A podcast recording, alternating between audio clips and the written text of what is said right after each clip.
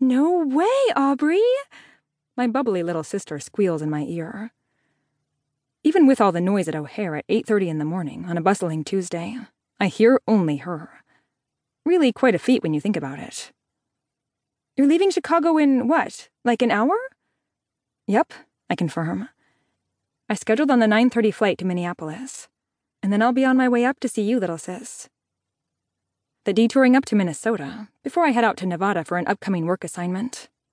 A job which I know very little about, except that it'll likely consume the next two to four months of my life, would be a nice surprise for both me and my only sibling. Lainey recently returned to Minneapolis after spending the summer at our parents' house in Butler, Pennsylvania. I didn't have a chance to visit her or my folks, even after I promised I would. This is me correcting at least one of those wrongs. Lainey is about to start her senior year at the University of Minnesota. She's majoring in marketing and soon she'll be busy with her business classes. Same as I'll be busy, readying for my new work assignment by this time tomorrow. My little sister starts gushing, going on and on about all the fun things we can do in Minneapolis, most of which involve bars and parties. I gently remind her I'm only staying for one night, Lane. Plus, I have an early morning flight to catch tomorrow. It's not that early. The plane I'm booked on to Vegas doesn't leave till 11 but it's safer to let on like the flight is at the ass crack of dawn. I'm hoping to deter Party Girl from keeping me out half the night. Okay, okay, she concedes. It doesn't matter when you leave. We're still finding ourselves some kind of trouble to get into tonight. And I mean trouble with a capital T, chica. She's referring to drinking, which I don't do much of these days. But tonight, I'll make an exception.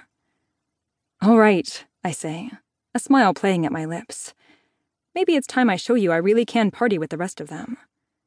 You're on, Lainey replies. Gulp.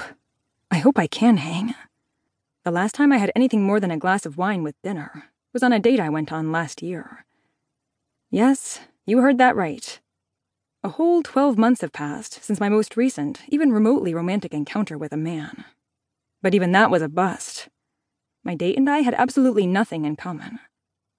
He spent dinner texting on his cell phone, probably with another girl, and I drowned my sorrows with copious amounts of margaritas.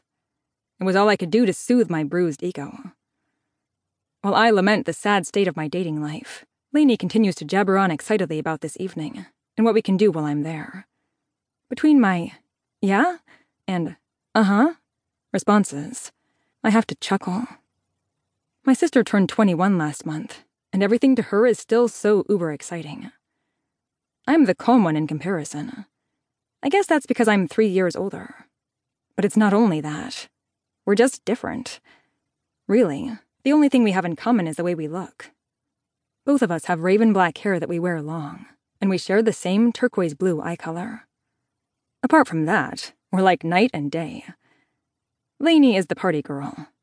I'm the serious, career oriented one. She's the boy crazy chick with guys lining up to ask her out. I, as established, rarely date.